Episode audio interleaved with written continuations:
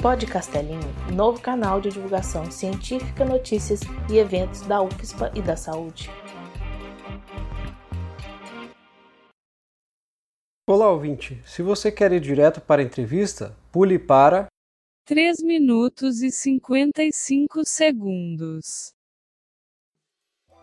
Destaques do mês de maio de 2020. Comunidade pode contribuir com pesquisa sobre efeitos da pandemia sobre a saúde mental. Os universitários estão convidados a contribuir para a pesquisa Efeitos da pandemia de Covid-19 na saúde mental da comunidade acadêmica da UFSPA, uma iniciativa do curso de enfermagem da universidade.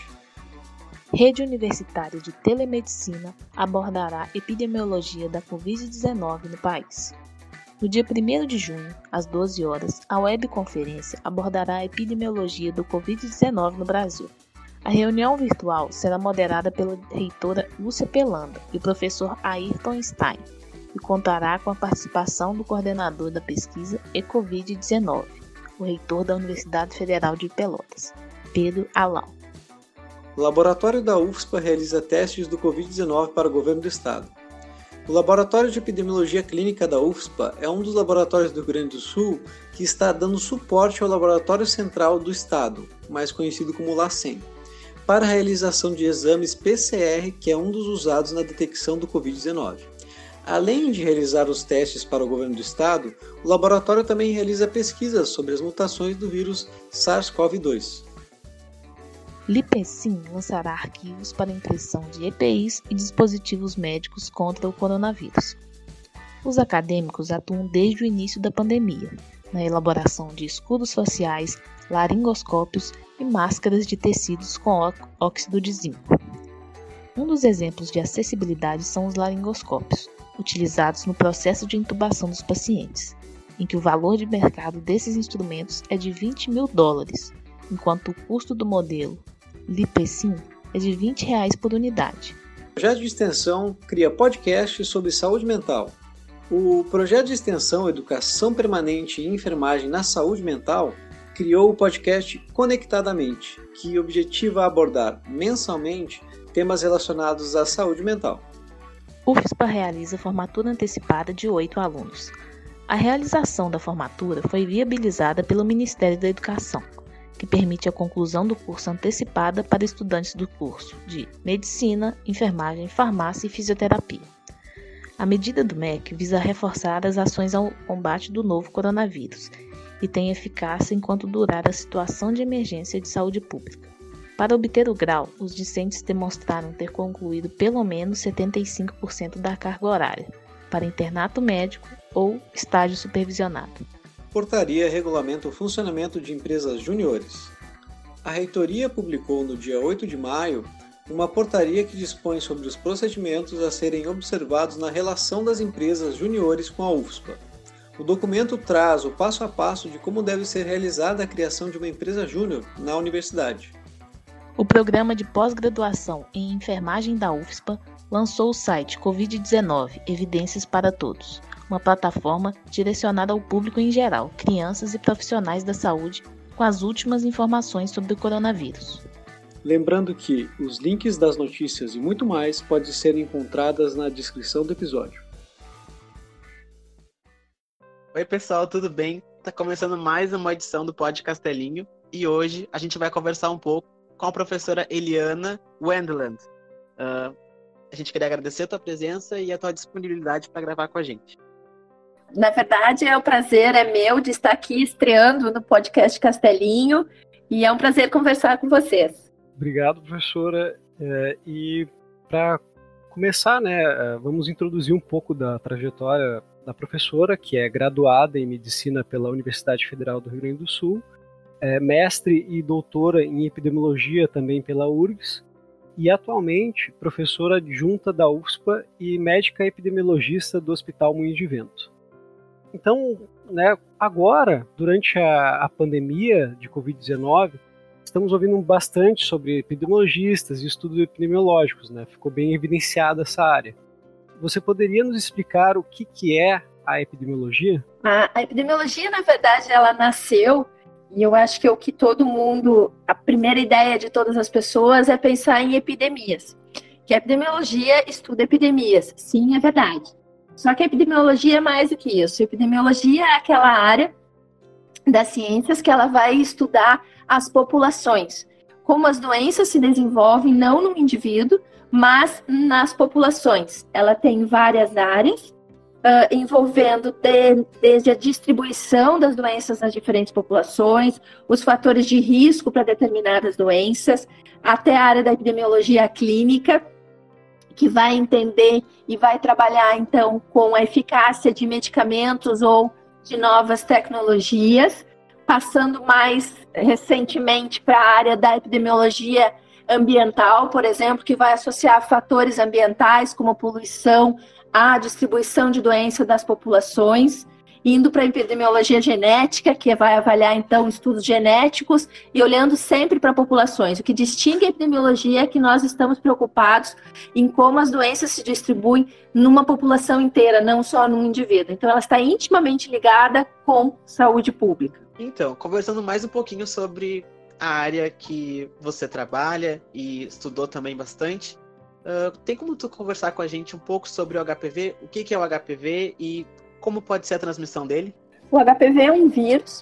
Uh, esse vírus ele atinge uma grande parcela da população. A gente diz que provavelmente todas as pessoas do planeta, em algum momento da sua vida, elas terão contato com esse vírus, que é o vírus do HPV. E ele está associado a uma gama diferente e importante de, de diferentes tipos de câncer. O mais conhecido é a associação entre o HPV e o câncer cervical, o câncer de colo uterino. Mas não só isso. Tem se estudado que o HPV ele também é um fator importante para o câncer de cabeça e pescoço, o câncer, especialmente o câncer de orofaringe, o câncer anal, o câncer de pênis.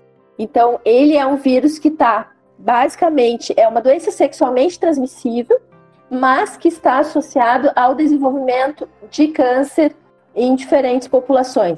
Esse vírus ele atinge uh, os diferentes países e as diferentes regiões do planeta em diferentes frequências, uh, conforme o seu comportamento, conforme outras características, e é muito importante hoje em dia na gênese, então, de diferentes tipos de câncer que vem crescendo muito nos últimos anos, principalmente quando a gente vê o crescimento importante do câncer de orofaringe associado ao HPV. E o que seria a sigla HPV? É papilomavírus, né? A gente traduz HPV como papilomavírus humano.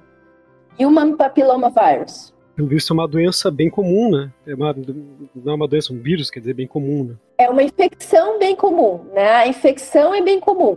Só que não necessariamente todas as pessoas que se infectarem por HPV vão acabar desenvolvendo câncer. Algumas dessas pessoas que se infectam com HPV vão acabar tendo uh, uma persistência dessa infecção e acabar então uh, que vai acabar levando a infecções, a, a lesões precursoras e depois ao desenvolvimento de câncer. E nós sabemos que, como o Carlos mesmo falou antes, né, a senhora estuda sobre isso e queríamos então saber sobre um dos estudos, né, estudo epidemiológico sobre a prevalência nacional de infecção pelo HPV. Você pode nos dizer o, o perfil dos infectados? Esse estudo, eu acho que ele é um estudo bem interessante porque a gente vê a aplicação da epidemiologia à saúde pública e o papel que ela pode ter inclusive no desenvolvimento de políticas públicas. Então, esse estudo partiu par, uh, de uma questão que o Ministério da Saúde tinha sobre a prevalência de HPV. Em 2014, foi, né, a vacina contra HPV foi introduzida no país e não se sabia exatamente não se sabia exatamente qual era a prevalência ou quantas pessoas, a frequência da infecção por HPV no, no Brasil. Então, esse estudo avaliou jovens de 16 a 25 anos de todas as 26 capitais, mais Distrito Federal.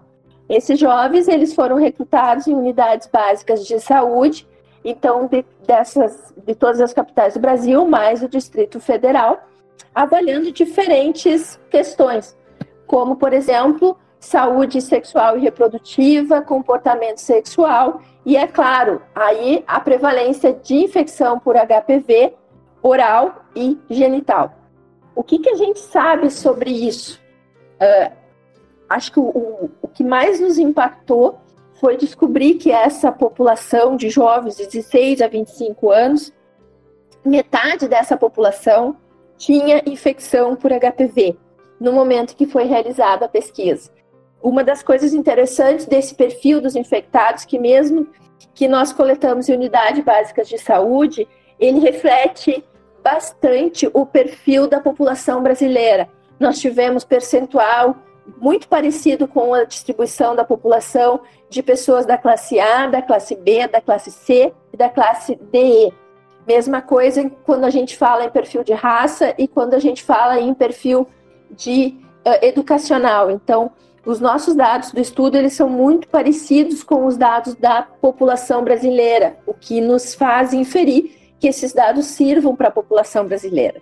E como eu já disse, né, eu acho que um dos principais achados foi ver que nessa população, cerca de metade dos jovens dessa faixa etária, homens e mulheres que foram incluídos, têm infecção por HPV. Outra coisa interessante e importante que a gente encontrou é que também várias coisas de comportamento, né, que a gente pode até conversar sobre isso. Assim como metade da população tem é infectado por HPV naquele momento do estudo, a gente vê que só metade dos jovens usam preservativo. Então a gente entende mais ou menos por que, que isso acontece. É um dado bem preocupante, né? E aí a gente queria saber também, a partir deste estudo né, que foi feito, uh, quais, quais são os dados que foram obtidos através dele que são importantes para montar uma estratégia de enfrentamento a essa infecção? É, uh, tem vários dados, começando por dados comportamentais. Eu acho uh, que uma das, das, características importantes desse estudo e que foi trabalhado depois na devolutiva que nós, que gente, nós, nós demos para quem tinha realizado para as unidades de saúde e para o próprio Ministério da Saúde, é, em primeiro lugar, quem é essa população de jovens de 16 a 25 anos? Que a gente realmente não conhece a população, muitas vezes, que nós estamos trabalhando, nós profissionais de saúde, trabalhamos lá na nossa unidade. E foi muito legal de ver que muitos desses profissionais realmente chegaram para nós dizendo: olha, eu não imaginava que, por exemplo, o uso de drogas era muito maior que a frequência de pessoas que fumavam nessa população. Ou, por exemplo, que foi um dos achados de estudo, que a prevalência de uso de drogas foi muito maior do que a prevalência de cigarro. Outra coisa interessante que nós também podemos observar é que mais ou menos 10% dessa população uh, fazia sexo com pessoas do mesmo sexo. Então, um dos primeiros dados que são que foram muito importantes, eu acho que foi justamente trazer quem são esses jovens que estão no Brasil hoje. Como é que eles se comportam? Segunda coisa, todos esses achados, os tipos de HPV, nós avaliamos também diferenças de HPV, da frequência de HPV entre as diferentes regiões do Brasil. Por que, que isso era importante? Para a gente entender. Quando a gente olha para o câncer cervical, para a mortalidade por câncer de colo uterino também, a gente vê que existe uma distribuição uh, num gradiente norte-sul, ou seja, a região norte tem uma maior mortalidade por câncer de colo uterino. E nós queríamos ver se essa mortalidade estava associado, por exemplo, à frequência de HPV nas diferentes regiões. O que, que a gente viu? Que sim, existe uma diferença na frequência de HPV, na prevalência de HPV entre as regiões, mas a região norte não é a região de maior prevalência. A região de maior prevalência de HPV foi a região nordeste, quando comparado ao sul. Então, existe diferença entre as regiões na prevalência de HPV, mas isso não tem a ver com a mortalidade por câncer de colo uterino. Por quê? Porque a mortalidade está mais associada à assistência, talvez, né? E não necessariamente à prevalência de HPV. Bom, então, seguindo, né? A vacina que protege contra o papilomavírus humano foi incorporada ao SUS em 2014. Pelos estudos já realizados, podemos dizer que a vacina tenha minimizado a prevalência do câncer de colo de útero e um prognóstico menor de mortalidade ou não? Essa pergunta a gente só vai ter uma resposta daqui uns 20 anos. Porque assim, pensa um pouco, a gente vacina meninos e meninas lá em 2014, principalmente, que eram só meninas de 9 a 14 anos. É isso que nós vacinamos hoje em dia, com a introdução de meninos depois em 2016. Então a gente está vacinando agora meninos e meninas, muitos deles que não iniciaram a vida sexual ainda. O câncer de colo de útero, ele começa a aparecer, tem seu pico de incidência na segunda, terceira década de vida. Então a gente precisa de vários anos até chegar lá. Então o que, que nós fazemos para nós poder avaliar o impacto da vacinação, que é um dos objetivos também do estudo? No primeiro, na primeira onda que a gente chama, que foi feita lá em 2016, 2017, nós avaliamos as pessoas que não tinham sido vacinadas. Então eu sei da prevalência de HPV em pessoas que não são vacinadas. Agora, esse ano nós estamos começando uma nova onda que foi atrasada por causa do Covid-19, uma segunda onda. E aí eu vou pegar pessoas que já foram vacinadas contra HPV. Então eu vou conseguir comparar e vou conseguir saber qual é o impacto da vacinação em termos de infecção. Como a gente sabe que em termos de câncer de colo uterino, 95% ou mais desses cânceres são causados por HPV, se eu diminuo a infecção na população, eu consequentemente posso esperar uma redução na incidência de câncer de colo uterino e, por consequente, na mortalidade. Eu disse por consequente, tendo que ter em mente que a mortalidade por câncer não está associada à prevalência ou à incidência de HPV, mas ela está associada também à disponibilidade de tratamento na, na rede. Né? Então, isso sim a gente conseguiu uh, ver. O que, que a gente também olhou é que naquela, naquela ocasião a gente teve 10% de pessoas já vacinadas que foram incluídas no estudo. Então, a gente consegue olhar para ver uma não é o impacto da vacinação, mas o que a gente chama de efetividade da vacinação. Então a gente consegue ver a nível populacional se a vacina realmente diminui ou não a infecção comparando com os vacinados daquele mesmo período. E a gente já pode sim dizer para vocês que teve uma, um, uma efetividade que a gente, mesmo com pouco tempo, que a vacinação começou em 2014, o estudo foi feito em 2016, 2017, mas mesmo nesse curto período de tempo, a gente já teve sim uma diminuição de alguns tipos de, de, de HPV nessa população. Na última pergunta, uh, você falou um pouquinho sobre os tipos né, de HPV. É, a gente trouxe uma informação importante, que segundo o INCA, né, o Instituto Nacional de Câncer, do Câncer, existem 13 tipos de HPV que são considerados oncogênicos. No entanto, uh, as vacinas que estão disponibilizadas, elas contemplam apenas dois desses tipos de HPV, que é o 16 e o 18. Então a gente queria saber por que, que foi escolhido esses dois tipos e se a vacina ela pode talvez dar proteção também a alguns outros tipos que não fazem parte uh, desses tipos que estão disponíveis, que foram contemplados, né? Que é o 16 e o 18. Uh, então, só para esclarecer, existem vacinas que têm mais tipos que não só 16 e 18. Nós temos comercialmente três tipos de vacina. Uma bivalente, que só tem 16 e 18, a quadrivalente, que tem 16 e 18, e mais dois tipos de HPV de baixo risco, que é o 6 e o 11, que vão causar verrugas genitais, e a nona valente, que tem outros tipos de alto risco além do 16 e 18. Por que, que eles foram escolhidos? Porque, na verdade, o 16 e 18, eles são responsáveis por 70% dos cânceres de colo uterino. Os outros 30% dos cânceres são causados pelos outros tipos de vírus. Então, como esses dois são os dois principais causadores de câncer, eles foram escolhidos para estar na vacina, na vacina.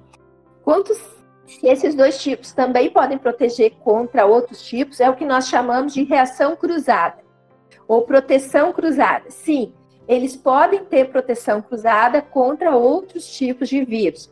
Esse assunto é um assunto ainda muito controverso. A gente sabe que existe essa proteção, a magnitude dessa proteção ainda é muito discutida, mas a gente sabe que se eu vacinar com 16 e 18, eu posso talvez ter proteção contra outros tipos.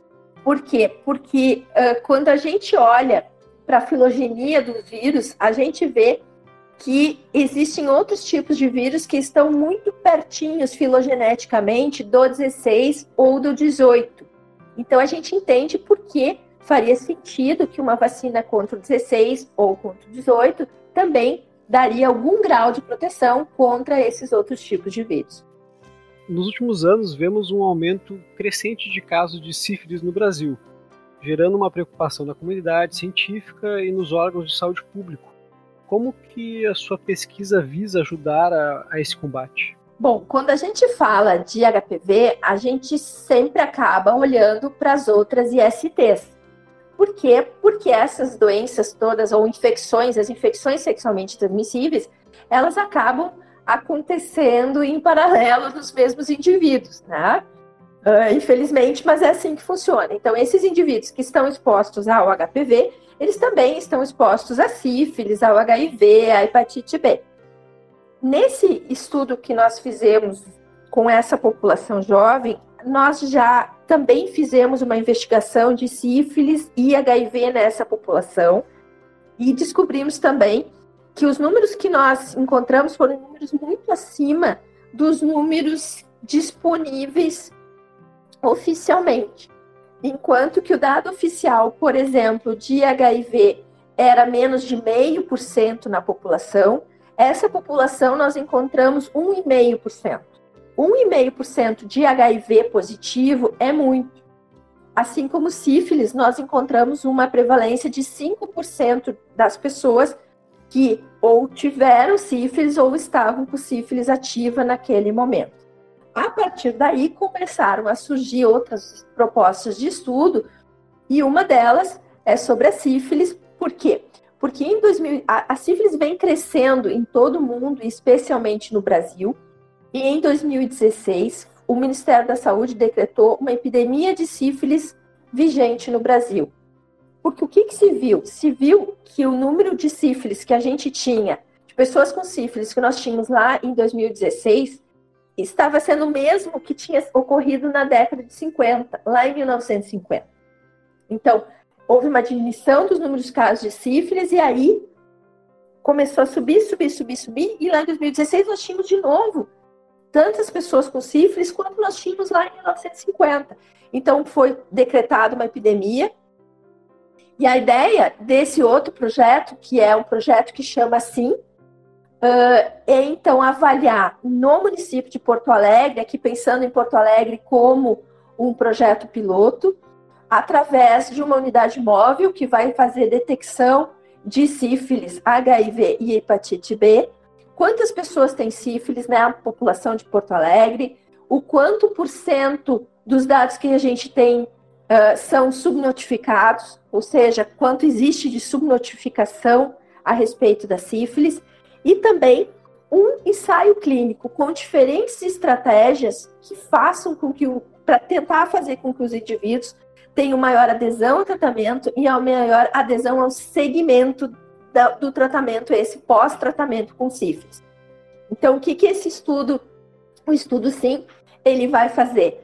ele tem três braços de tratamento: um braço é o controle, o outro braço é um acompanhamento das pessoas através do telemonitoramento por telefone.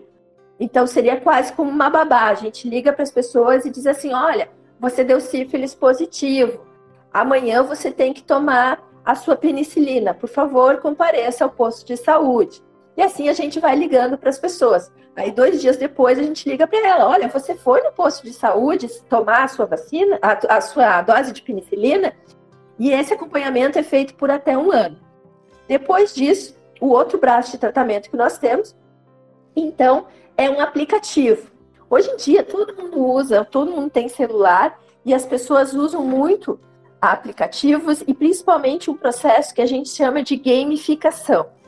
Todo mundo gosta do Twitter, do Instagram, do Facebook, todo mundo usa.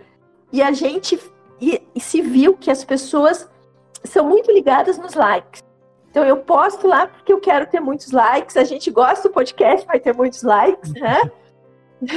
Então, o que, que a gente viu? Que isso está muito presente na vida das pessoas. E a nossa ideia foi usar exatamente isso para a gente conseguir um melhor tratamento e acompanhamento da sífilis. Então, foi lançado um aplicativo, que é o outro braço de tratamento. As pessoas vão usar um aplicativo, esse aplicativo é um jogo, e para cada fase, uh, para que elas possam passar de fase no jogo, elas precisam fazer uma parte do tratamento delas.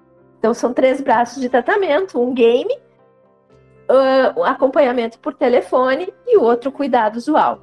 E com isso, a gente espera que a gente possa dar aí uma ferramenta importante que possa ser usada para toda a população e melhore as taxas de tratamento e acompanhamento por sífilis. E com, com isso consiga reduzir a infecção. Sim, com certeza. E uma, uma dúvida que me surgiu agora é esse todas essas iniciativas surgiram aqui da UFSPA, é, inclusive o game, ou foram, né, foram de diversos lugares? Como é que funciona isso? Todos esses projetos, eles vêm uh, a partir de uma questão muito prática do Ministério da Saúde. O Ministério da Saúde diz assim, olha, eu tenho um problema.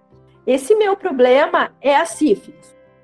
Aí a gente conversa e eu digo, olha, então eu acho que para responder essa tua pergunta, a gente precisa fazer um projeto desse jeito. A partir dessa combinação, então, que a gente faz, sendo essa proposta aprovada, nós começamos a executar. Então, a partir de, um, de, um, de uma pergunta muito prática, em termos de saúde pública, nós propomos aí uma estratégia para investigar isso, e aí a gente começa a execução uma vez que, que é aprovado. Né? Uhum. Uh, mas e o, o jogo ele saiu da onde? Por exemplo, uma coisa que é que minha área é informática biomédica, né? Daí eu me interesso O bastante. jogo saiu da minha cabeça. Deixa ah, é, é, porque a gente estuda bastante isso também, né? A questão da gamificação, melhorar. O jogo, da onde é que eu tive essa ideia do jogo? Para contar um pouquinho para vocês, assim, ó. Uh, porque eu, eu, eu vou dizer para vocês que eu não sou uma grande usuária de redes sociais, mas eu sou uma observadora. E, e, eu vejo que as pessoas usam muito as redes sociais e principalmente é, essa coisa de ser curtido, né? Então eu, eu, as pessoas postam lá e depois elas ficam cuidando quantas pessoas dão like, quantas não dão, qual é o impacto que isso tem, o alcance, porque é uma maneira de tu medir o alcance que você tem publicamente. E aí eu tive essa ideia que de usar isso, então, como um game mesmo, eu disse, então vamos fazer as pessoas jogarem. Porque se as pessoas gostam, por exemplo, de jogar Candy Crush, por exemplo, uh, se eu ficar, fizer com que elas fiquem adictas ao meu joguinho, né, tipo um Candy Crush, elas vão querer jogar. E para isso elas vão querer fazer o tratamento para que elas possam pular de fase, passar de fase. Então a ideia do jogo é exatamente essa, assim. É, é um jogo muito parecido com o Candy Crush, que a gente pediu para eles fazer, que é aquele jogo que possa, então, atingir todas as camadas da população, todas as classes uh, sociais. Um jogo fácil de fazer, mas que fosse aditivo, assim. Porque o que a gente quer é bem isso, que as pessoas queiram jogar e que as pessoas queiram passar de fase. E para isso elas têm que fazer o tratamento corretamente. Bem legal. E aí, puxando agora para um outro projeto, né? A gente queria saber quais foram os desafios é, deste projeto que foi que tem como título Avaliação da Saúde de Escolares do Ensino Fundamental do Sul do Brasil. Uh, houve alguma resistência da comunidade para colaborar com isso tudo? É, esse projeto é um projeto bem diferente. Acho que é uma coisa importante de a gente dizer. Todos esses outros projetos que a gente falou sobre HIV, HPV, sobre sífilis, eles são projetos todos que são projetos do Ministério da Saúde, com o Hospital de Moinhos de Vento, através de uma parceria que existe ali público-privada, que é o PROAD SUS. Então, são projetos grandes, financiados todos por através do PROAD SUS, nessa parceria Hospital Moinhos de Vento, Universidade e Ministério da Saúde. Então, a gente entra aqui numa parceria. Esse projeto de avaliação de saúde escolares do ensino fundamental do Sul do Brasil, ele teve uma outra origem. Esse projeto é uma parceria também com a Universidade Federal do do Rio Grande do Sul. Uh, e ele teve origem aí nos programas de pós-graduação aqui na universidade, que foram duas alunas minhas, junto com o programa de pós-graduação lá da Universidade Federal da Odonto da, da, da Universidade Federal do Rio Grande do Sul e também partiu da, um, de uma necessidade aí da prefeitura do município de Estância Velha. Então, o município de Estância Velha, ele procurou as universidades porque ele estava interessado em saber um pouco mais sobre a saúde dos escolares. E aí a gente fez essa proposta junto com a prefeitura de estudar. Então ele vai avaliar, ele já avaliou, né? Porque esse projeto já terminou, agora a gente está na fase de análise de dados, a, a, terminou a parte de coleta. Ele vai avaliar, ele avaliou a saúde, a, deixa eu ver. Ele avaliou a saúde bucal desses uh, escolares, que é do ensino fundamental. Então, da segunda, do segundo ao nono ano. Ele avaliou questões relacionadas à atividade física, questões nutricionais, questões de saúde geral. E aí a pergunta se houve uma resistência da comunidade para colaborar com o estudo. Eu vou dizer para vocês que infelizmente sim. Apesar de nós de ser uma parceria entre a prefeitura, a gente chamou todas as secretarias para trabalhar com a gente, né? A Secretaria de Saúde, a Secretaria de Educação do município. Fizemos reunião com todas as coordenadorias de saúde do município, nas escolas. Mesmo assim, a gente teve, ao longo do processo, muita resistência da comunidade em colaborar. Uh, muitas vezes a gente enviava os termos de consentimento dos pais, eles não, não voltavam.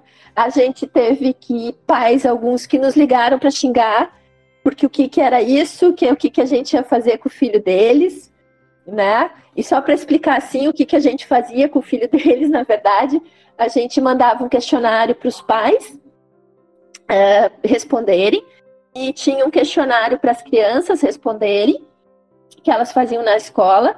Além disso, a gente media a pressão dessas crianças, a gente fez uma espirometria nessas crianças.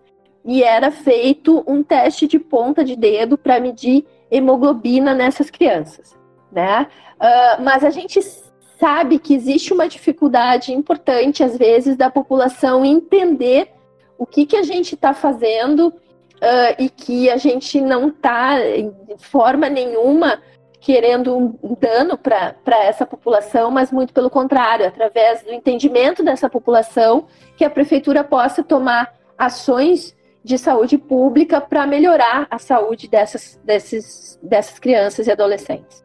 Sim, é, diria que talvez tendo cada vez mais divulgação para esses projetos e, mais exposição né, a essas iniciativas, talvez uh, sanaria um pouco, pelo menos, desse problema? Uh, eu acho que hoje em dia existe uma polarização muito grande. A polarização que a gente vê na sociedade, ela acaba sendo incorporada no dia, das pessoas, dia a dia das pessoas, inclusive quando a gente vai para a comunidade fazer esse tipo de estudo.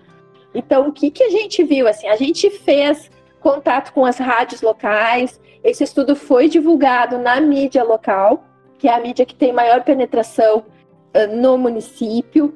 Uh, os pais, eles recebiam um folder avisando sobre o estudo. A gente pediu que a direção das escolas comunicasse aos pais durante as reuniões que, que foram feitas na escola, reuniões de pais.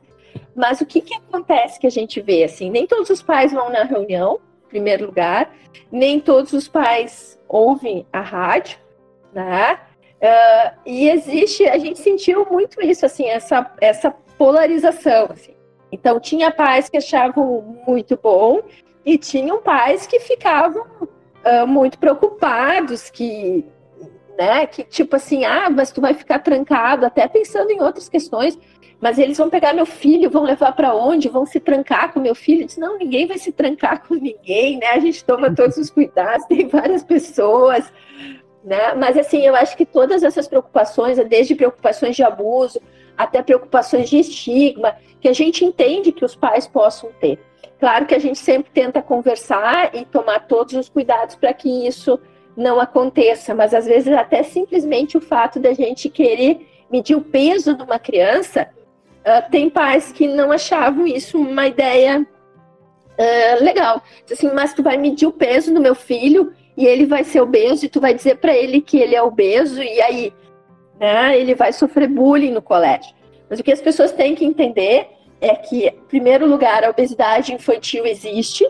A obesidade infantil é um problema, ela é causadora de bullying e ela tem que ser vista como um problema e, e ser tratada adequadamente. Só que muitas vezes, isso foi um dos nossos temas de estudo, é justamente ver a percepção desses pais, quando a gente vai falar de obesidade, a percepção desses pais sobre essas crianças. Se eles acham que as crianças são obesas, eles identificam com isso como um problema ou não. Porque eu sempre digo, se a gente vai falar de obesidade, quem compra comida para o filho são os pais, principalmente para as crianças pequenas, né? E a senhora poderia nos dizer, então, fazendo um, um breve resumo de como funciona as revisões sistemáticas e meta-análises? Tá, essa é uma outra área de pesquisa que eu tenho trabalhado. Uh, durante o doutorado, eu tive a oportunidade de passar um tempo na Universidade de Oxford, na Inglaterra, uh, trabalhando lá no Centro de Medicina Baseada em Evidências. Né? E aí comecei a trabalhar desde aquela época com revisão sistemática e meta-análise. O que, que é uma revisão sistemática e meta-análise? Revisão sistemática e meta-análise é um tipo de estudo observacional que ele vai, de forma sistemática, como o nome já diz, ele vai uh, identificar estudos, fazer uma avaliação de qualidade desses estudos, ou melhor, do risco de viés desses estudos, todos que foram identificados, e a partir daí ele tenta sumarizar, então, tudo que existe sobre aquela questão de pesquisa, que precisa ser sempre uma questão muito clara e muito focada. Então, a partir de uma questão de pesquisa, eu vou identificar as evidências que existem naquela questão de pesquisa, eu vou uh, avaliar o tipo de evidência, o grau de confiabilidade que eu tenho dessas evidências, e depois a meta-análise, então, é uma avaliação aí quantitativa dessas evidências que eu encontrei na revisão sistemática. A partir daí, eu consigo reanalisar aqueles dados que foram encontrados e eu tenho uma medida sumária, que é isso que faz a meta-análise. Para que, que isso serve? Revisão sistemática e meta-análise. Ela vem para tentar nos auxiliar, principalmente quando existem controvérsias na literatura. Um exemplo, eu tenho um estudo, vamos pegar a cloroquina que está na moda. Eu tenho um estudo que diz que a cloroquina, sim, é eficaz contra o coronavírus. Eu tenho um outro estudo que diz que a cloroquina não é eficaz. E assim eu tenho vários estudos que dizem uma coisa ou que dizem outra. Então a gente pegaria todos esses estudos, a gente reanalisaria, com isso eu ganho poder estatístico, eu ganho um N maior no momento que eu junto todos esses estudos e eu consigo, então, uh, digamos, dar uma resposta definitiva ou não sobre esses estudos todos que foram publicados. Afinal de contas, existe ou não existe um efeito da cloroquina sobre o coronavírus, por exemplo. Então é, é uma comprovação, é, é uma análise mais abrangente que comprova a efetividade ou não, é isso? Isso, não só efetividade, mas eficácia, principalmente eficácia uh, de determinados fármacos. A revisão sistemática e meta-análise é usada muito para na área de, de, farmacologia, não só. Ela pode também ser usada, por exemplo, para avaliar fatores de risco. Ou seja, qual é a magnitude que o fumo tem no câncer. Então, eu pegaria vários estudos que avaliaram fumo e câncer e, a partir daí, eu diria: olha, né, a magnitude, o impacto do fumo no desenvolvimento do câncer é tal. Ou, por exemplo, outras meta-análises meta-análise sobre a prevalência de HPV no Brasil. Antes de nós começarmos os estudos do HPV, nós fizemos uma meta-análise. Então, a gente pegou todos os estudos que tinham no Brasil, que eram estudos menores de determinadas regiões, pequenos, analisamos todos esses estudos e fizemos, a partir daí, um, uma análise para ver, olha, juntando todos esses estudos, o que, que a gente tem sobre a prevalência de HPV no Brasil. E aí a gente chega no número final, porque a gente tem um range, muitas vezes, grande de prevalência. Eu tenho vou pegar para vocês, por exemplo, prevalência, prevalência de HPV em boca. Eu tinha estudos que diziam desde 1% ou menos de 1% até 18, 20%. E aí a gente fica se perguntando, mas afinal de contas, a prevalência é 1% ou é 18%? Então, através da meta-análise, ela vai olhar esses dados e, bom, juntando tudo que tem, qual é a prevalência. Então, ela vem para nos dar um sumário da evidência que existe sobre um determinado tópico. Legal. É, eu não conhecia realmente uh, esse tipo de análise, né? Uh, bem interessante, principalmente na época atual, né? Que a gente tem tanto, como a senhora mesmo falou, é, é, é tão dividida assim as opiniões, né? Então é bom ter uma análise dessas para a gente ver realmente o que, que é que está certo ou está errado, né? O que, que realmente é efetivo ou não. Né? Ex exatamente, assim, ela, ela vem e ela é muito importante, ela serve exatamente para isso, né? Em primeiro lugar, para identificar evidências, nos dizer se existe ou não existe evidências. Ela vai nos dizer uh, se essas evidências são evidências boas ou não tão boas, olhando para boas no risco de viés que existe nesses estudos que foram feitos, e depois ela nos dá uma medida sumária. Ela diz: olha, é isso, né? tem um risco aumentado, não tem um risco aumentado, é eficaz ou não é eficaz. E como ela consegue aumentar muito o N, com isso o poder daquela análise, então ela, por isso que as revisões sistemáticas e meta-análises, elas são consideradas os estudos, uh, os, os melhores estudos para tomada de decisão em saúde, que é para isso basicamente que ela serve. Elas uh, são uma ferramenta muito importante para tomada de decisão em saúde, porque em vez da gente ficar lendo cada estudo individualmente, eu vou ler a revisão sistemática e meta-análise e ali eu já tenho uma análise crítica dos estudos e eu vou ler um estudo só. Então, lendo um estudo só, eu rapidamente consigo ter uma visão global sobre aquela questão de pesquisa para mim tomar uma decisão na minha prática clínica.